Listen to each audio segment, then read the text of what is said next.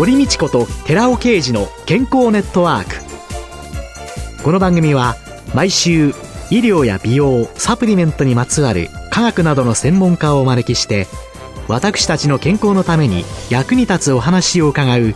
健康生活応援番組です。包摂体サプリメントと MGO マヌカハニーで健康な毎日をお届けするコサナの提供でお送りします。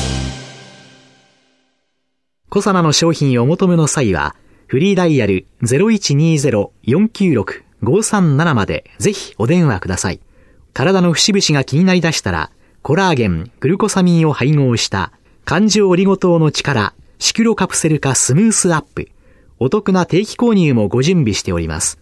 ご購入はコサナのフリーダイヤル0120-496-537専任スタッフが商品に関するお問い合わせ、ご質問にもお答えいたします。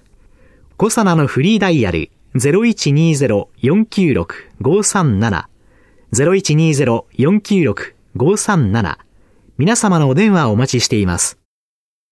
こんにちは、堀道子です。今月は東京お茶の水にある井上眼科病院の名誉院長若倉正人さんをゲストに迎えていろいろな目の病気と治療法、そして予防法をテーマにお送りしていきます。どうぞよろしくお願いいたします。ます若倉先生は1980年に北里大学大学院を修了され、北里大学の助教授などをお務めになった後、130年というすごいですね。歴史を持つ日本最古の眼科専門病院であります。東京お茶の水の井上眼科病院の院長を2002年から10年間務められました。診療眼科のエキスパートと伺っておりますけれども、診療って言いますとね、ラジオで聞いてらっしゃる方、きっとね、診察の診というのをね、頭に描いてらっしゃるかもしれませんけど、心の量と書きます。眼科、診療眼科。まあ、診療内科っていうのは割と聞いた人がおられるんじゃないかと思うんですよね。はい、心の問題っていうのは、突き詰めていくと結局神経、あるいは脳の問題も含まれてくるわけですね。私はもともと眼科の中でも神経眼科っていうこういう部門を、まあ、専門としてきたんです。長いこと。はい。それで今、そういう神経眼科の学会っていうのがあると1000人ぐらいの学会ですけれども、はい、そこでみんなでディスカッションなんかするような学術の会があるんですね。はい、まあそういうことをずっと私はやってきました。この30年以上ですね。はい、で、そうした中で、目の仕事の一番大事なのはものを見るという仕事ですよね。はい。で、そういう仕事っていうのは実は目玉だけでやってるんじゃなくて、脳との共同作業でやってると。最終的には目に入った信号っていうのは脳に行って、はい、脳で初めて理解して、認識して、そして例えば、綺麗だなとか、あ昔会った人だなとか、えー、あるいはこれはリンゴだなという言葉にするとか、はい、そういうことやってるのは全部脳なわけですよね。はい、だから実は神経眼科っていうのは、そういう共同作業をしている目と脳との関連を研究したり、あるいはその病理っていうかな、病気を研究したりしてるわけです。そういう脳の問題を考えているうちに、神経眼科のを勉強してきた我々が、やっぱりやっていかなくちゃいけないものかなというふうな気がして始めたわけです。脳に入ってくる情報の大体80%から90%は目から入ってくるんですね。その目から入ってくる情報が損なわれると、どうなるか。やっぱり日々の生活に大きな支障を与えるし、いきなりもう心の問題になってくるんですね。精神や心理に大きな影響を与えるということになると思うんです。で、診療眼科はそういう目の不調を眼球そのものを診察するだけじゃなくて、精神心理面からも考えていくと、あるいは支えていくという領域だというふうに言ったら分かりやすいのかなと思いますが、一番困ってるのはやっぱり日々毎日毎日患者さんの訴えを聞いて、患者さんの辛い状態を聞いてる開業医の先生がですね、一番関心を持ってらっしゃると思います。一番患者さんと距離が短いのは開業の先生ですのでね。目だけ見てたんでは何ともないのに、えー、ちょっと違う、これは一体どうなんだろうっていうようなことなんでしょうかね。そうなんですね。で、先生のご著書の中に、え目の異常その時っていうのがありますよね。はいはい、精神や、この今教えていただいたその心理というのが関係する目の病気っていうのは、え目や視覚にこう不都合が出てきますとね、すぐ生活に影響するから、精神心理に大きな影響を与えますよね。はい。しかし今度逆にですね、精神心理のバランスを崩しますとね、うん、あるいは精神心理の部分にダメージが及びますと、目や視覚に症状が出現することがあるんですね。これは案外今まで気がつかなかったことなんです。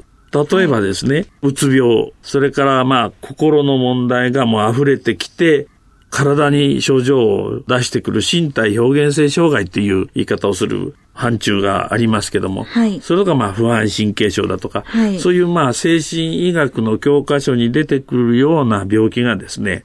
目の症状とか、あるいは物を見る視覚の症状とかが前面に出てくることがありますね。あるいは目の痛みなんかとして出てくることもあります。考えたら、そうですよね。うつの人は腰が痛くなったり、背中が痛くなったり、肩が凝ったり、えー、いろんな体の不調を訴えますよねって言ってるのに、ねうん、目だけはどこかスコンと抜けてしまってた。そうなんです。そうなんです。だから、いろいろ心身医学っていう言い方もするんですね。診療医学とも心身医学とも言うんですけど、えー、心身医学の研究っていうのは、心療内科だけじゃなくて、えー、小児科とかね、女性医学とか、うん歯医者さんとか、うんえー、いろんなとこでされてたんですけども、眼科だけはする人がいなかったんですね。眼科というのは、臨床の中ではね、内科よりも古いぐらいの歴史があるんですけど、えー、でもそこのとこ抜け落ちてたんですね。それともう一つはね、神経系に作用するたくさんの薬が出てきました。ね、はい、睡眠剤だとか、はい、もちろん精神神経の病気を治す抗うつ剤だとか、たくさんの薬が出てきました。はい、しかしですね、そういうお薬の、まあ、作用はもちろんあるんですけど、副作用の中に意外と目の副作用っていうのがあることに、今までは私たちも気づかなかったし、使ってる先生たちもほとんど気づいてない。例えば目の不快感とか、目が痛くなるとかね、はい、ピントがボケちゃうとか、はい、そういうようなことがあるんだけども、あんまり認識してなかったというようなこともありますね。いわゆるうつ病の方で、ね唾液が出なくなる、抗コリン作用のあるお薬なんていうのは、うんうん、涙も、そうそう、涙にも影響してくる。くる。そういうことも言われてますね。えー、だから、ドライアイになるんだけれども、うん、結局、市販の目薬さして 終わってしまっていらっしゃる。えーえー、でもそれも患者さんの心も全部受け止めてくださる眼科があればそれはいいですよね。そうなんですね。そういう目の症状があると、例えば精神科に行ったり、メンタルクリニック行っても、目のことを言ってもね、あ、それは眼科に行ってくださいって言うんですよ。はい。今度は眼科に行くと目の症状何もなかったりするとね、えー、これはメンタルクリニック行ったらいかがですかって、患者さんはその溝の中に入って困ってるというような状況が今、結構あるような気がしますね。えー、そういうような患者さんというのは、どういうふうに気づかれて、えー、えー、そしてどういうふうに治療されていくんですか？僕はもともと大学に長くいたんですけど、大学ではこう専門領域っていうのがあって、その専門領域のことだけやってれば大体あの仕事が済んだんですけども、今の眼科病院に参りますとですね、ええ、何でもかんでも自分の専門じゃないから返すってわけいかないわけですね。まあ開業医と一緒ですね、だから、はい。で、そうなるとですね、やっぱり患者さんとの距離がすごく短くなるし、病気として見るんじゃなくて、やっぱり一人の人間として見て、コミュニケーションしていかないと、わからない面がたくさん出てくる。何に困ってるんですかっていうのがですね、やっぱりわからないとね、次のこの作戦が出てこないわけです。一般の眼科の先生は教育上ですね、診断して治療するというふうになってますけども、診断するのに症状は手がかりであって、その症状を治そうっていうことじゃないわけですね。はい、患者さんとしては痛いとか見えないとか、そこのところ何とかしてほしいと思ってきてるのに、あなたは何々病ですよって言われたって、完全には納得できないと。でそこのところにこうギャップができると、心に傷がつくというのかな、ダメージが来るというふうになるので、そこのところをお話をするということだけでも一つのね、コミュニケーションを取るということだけでも一つの治療になる、まあカウンセリング治療に近いようなものでしょうね、一つはね。そういう方はですね、大抵このままいると失明するんじゃないかとか、そういうふうに悪い考えのサイクルに入っていることが、堂々巡りしていることが多いわけですね。で、そういうものをコミュニケーションの中でちょっと変えてあげるとようなこと、精神科の領域でも認知行動療法なんていうやり方がありますけど、そういうものをちょっと利用するとかいうことをしながらですね、もちろん、純医学的にお薬を利用するとかいうこともしますけれども、私は原則として多剤は使わないで1剤ずつ使いながらコミュニケーションを大事にしていくっていうね、治療をやっております。80から90%の情報が目から入っている。えー、その目が少しずつ見えが悪くなってきたら、えー、やっぱり不安で、ただでさえそこに不安神経症なんかがある人だったら、うん、ものすごい不安でしょうね。そうですね。だからもう3日にあげずですね、失明しないから大丈夫だよって言っても、また、その日2日ぐらいは良くても3日目になるとまた心配になってきて、本当に大丈夫でしょうかって来る患者さんもおられるわけですね。えー、まあそれはまあかなり病的と言っていいと思うんですけどね。えー、まあそういうものも今まではうるさい患者さんだなっていうので終わってたと思うんだけども、えー、やっぱりそれで面倒を見なきゃいけないっていうかな、うん、ケアをしなきゃいけないという領域なんじゃないかなと思いますね。今、私たちが生きているこの環境とか、えー、この状況、社会情勢っていうのは、目の病気というのは、かかりやすい状況なんですか、まあ、それはそうでしょうね。心理的にも非常に複雑です。はい、時代が複雑になればなるほどうつ病の有病率が増えてくるということでしょうね。はい現代の発達っていうのは、我々は人間を生き物としての整理に沿ってじゃなくて、能率だとか、あるいは便利だとかを優先して、パソコンでも携帯でも発達してきてますよね。はい、それから、いろいろ発達したおかげで、たくさんの化学物質が空中には舞ってますよね。はい、だけど、そういうものの健康への影響っていうことをきっちりは調べられてないんですね。まあ、死ななければいいでしょっていうレベルの研究はされてても、もっとそういう複雑なものに対しての複数の影響だとかね。それから日々生きていくための不都合だとか、そういうような視点での研究はされてない。まあ現代人はもうどんどん平均余命が伸びてますけども、伸びてはいるけども、生態には非常に厳しい環境の中にあって、それをなんとか生き抜いてるっていう 感じなんじゃないかなと僕は思いますけど。うんええ、そういう厳しい環境の中、ちゃんと保っていく、予防的な何かご教示ありますでしょう？か難しいですね、ええ、個別個別の対応っていうのは、まあ結構難しいんじゃないかと思うんですけど、やっぱりそれでもね、クリーンな環境だとか、生態っていうか、生き物に対する快適な環境を作ると、あるいはそういうことを維持するという、うん、そういう意識をみんなが持つっていうことが、次の世代のためにも大事なことだと思いますし、僕はもう一つ、人間がもともと持ってる第六感みたいなものね。そういったもの、これ汚いなとか、これが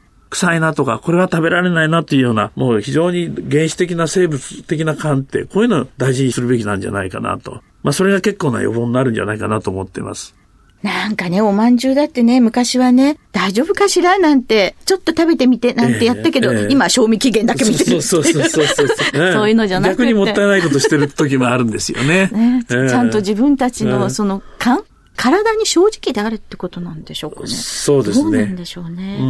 ん。やっぱり生物ですから、生きるための要素をたくさん持ってるんだけども、現代人は文字とか後天的なものを大事にして、先天的にそういう持ってるオリジナルのものをなんとなく忘れてしまってると。殺気なんていうのは忘れちゃってるわけですよね。はい、江戸時代殺気があったら防御しなきゃいけないけど、そういう木みたいなものも、いつの間にか薄れちゃって、隣に危ない人がいても全然知らなかったなんていうことがあり得るんじゃないでしょうか。第六感を。そうです。磨けたらいいなと。はいえー、今週のゲストは、東京お茶の水にある井上眼科病院名誉院長、若倉正人さんでした。来週もよろしくお願いいたします。はい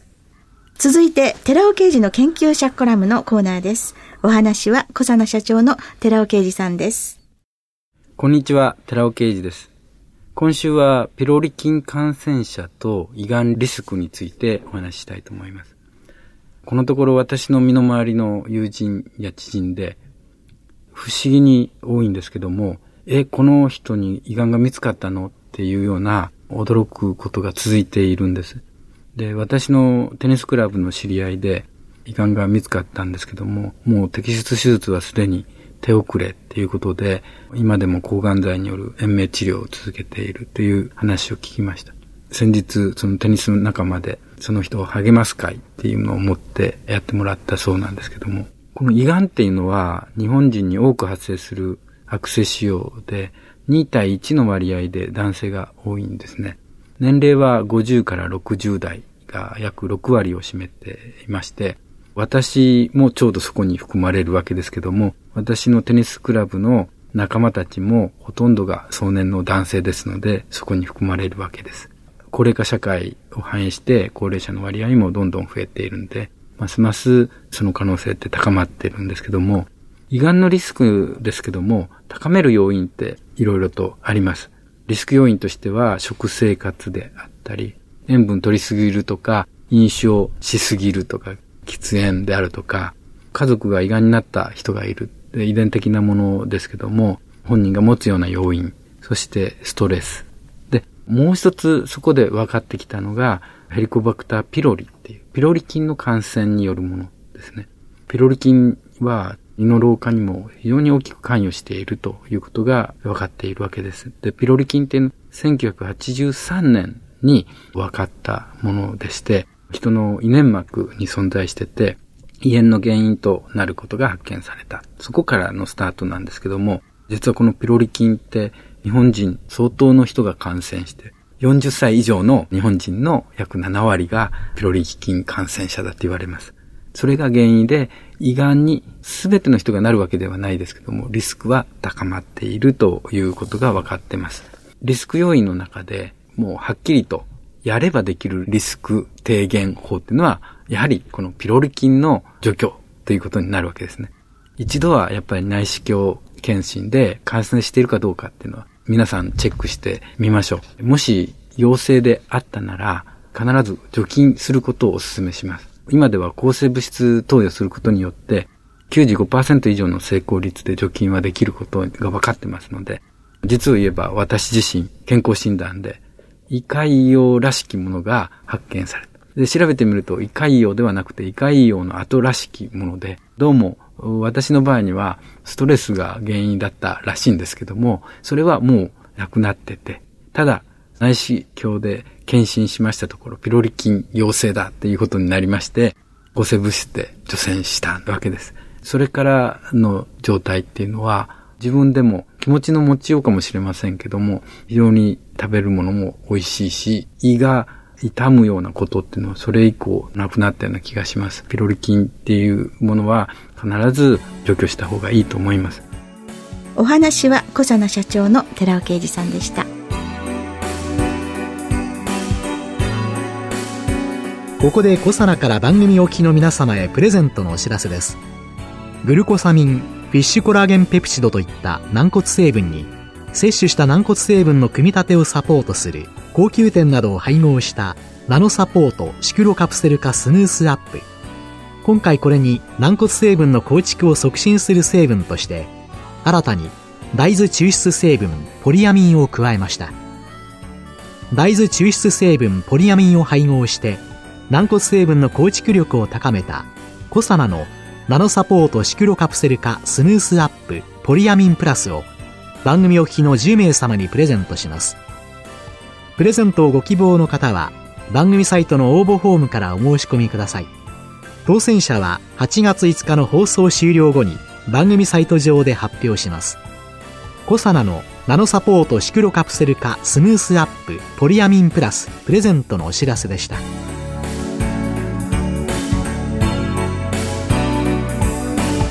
堀道子と寺尾啓二の健康ネットワーク。この番組は包摂体サプリメントと MGO マヌカハニーで健康な毎日をお届けするコサナの提供でお送りしました。